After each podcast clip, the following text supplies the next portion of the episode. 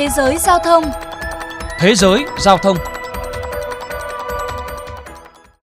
Quý thính giả đang đến với chuyên mục Thế giới giao thông trên kênh VOV Giao thông Đài Tiếng Nói Việt Nam.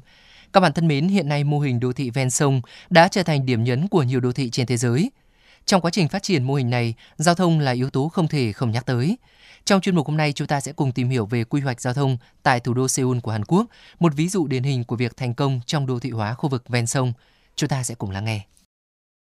Trên giấy tờ, thủ đô Seoul có khoảng 10 triệu dân, nhưng số người sinh sống thực tế lên tới 25 triệu, chiếm một nửa dân số Hàn Quốc. Seoul cũng được biết tới như một trường hợp thành công trong việc quy hoạch đô thị ven sông, cụ thể là sông Hàn.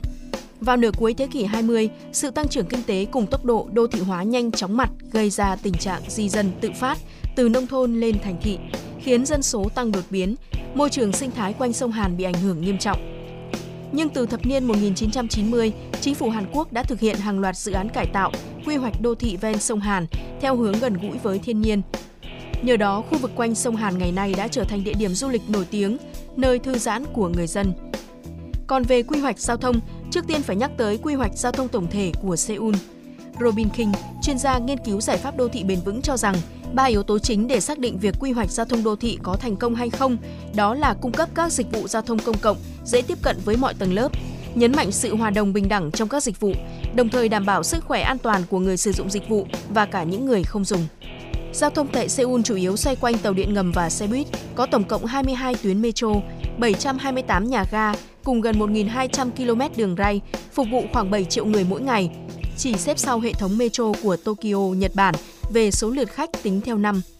Hệ thống metro này lại được kết nối chặt chẽ với hệ thống xe buýt với gần 9.000 chiếc. Các xe buýt lại được chia thành 4 màu, xanh da trời, xanh lá cây, đỏ và vàng, mỗi loại phục vụ cho một mục đích khác nhau. Có thể nói, tàu điện và xe buýt là xương sống của giao thông Seoul.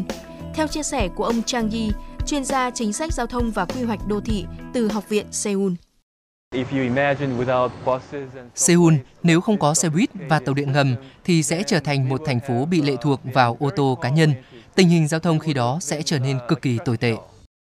Tại Hàn Quốc, công nghệ góp phần quan trọng trong việc kết nối giữa người dân và các dịch vụ giao thông công cộng. Hệ thống giao thông thông minh được áp dụng triệt để. Vệ tinh cùng camera giao thông có nhiệm vụ thu thập thông tin về lưu lượng giao thông, hành khách, vị trí phương tiện để trung tâm điều phối căn chỉnh số lượng, tần suất chuyến cho phù hợp. Còn với xe buýt, vị trí thời gian cho chuyến xe sắp tới được hiển thị chi tiết tại các điểm dừng và cả trên ứng dụng điện thoại.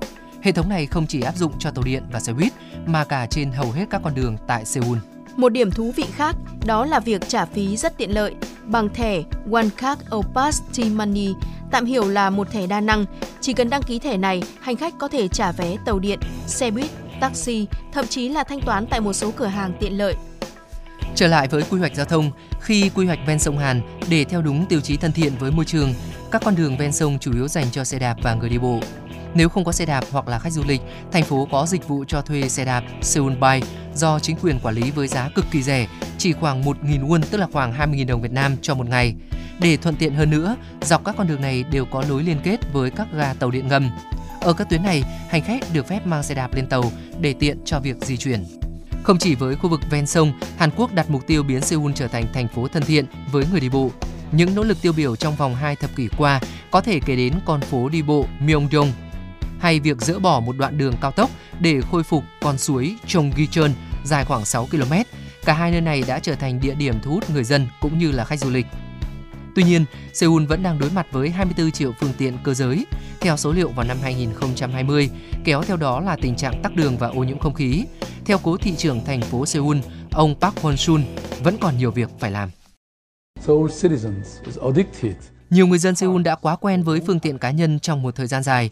Thay đổi nhận thức của họ mới là công việc khó khăn và tốn thời gian nhất.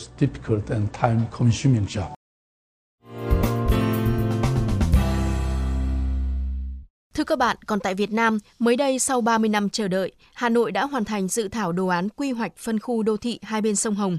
Đây được xem là mốc quan trọng thực hiện hóa giấc mơ thành phố hai bên bờ sông Hồng. Vấn đề đặt ra là làm sao từ quy hoạch phân khu trên bản vẽ đến những công trình chất lượng, thuận thiên, hiện đại, nhất là những công trình hệ thống giao thông, vận tải công cộng. Để trong tương lai, thành phố hai bên bờ sông Hồng có thể sử dụng hiệu quả tài nguyên đất, an toàn trị thủy, đảm bảo môi trường sinh thái, đặc trưng văn hóa sông Hồng cũng như sinh kế lâu dài cho người dân. Các bạn thân mến, chuyên mục Thế giới giao thông hôm nay xin được khép lại. Hẹn gặp lại trong những chuyên mục tiếp theo.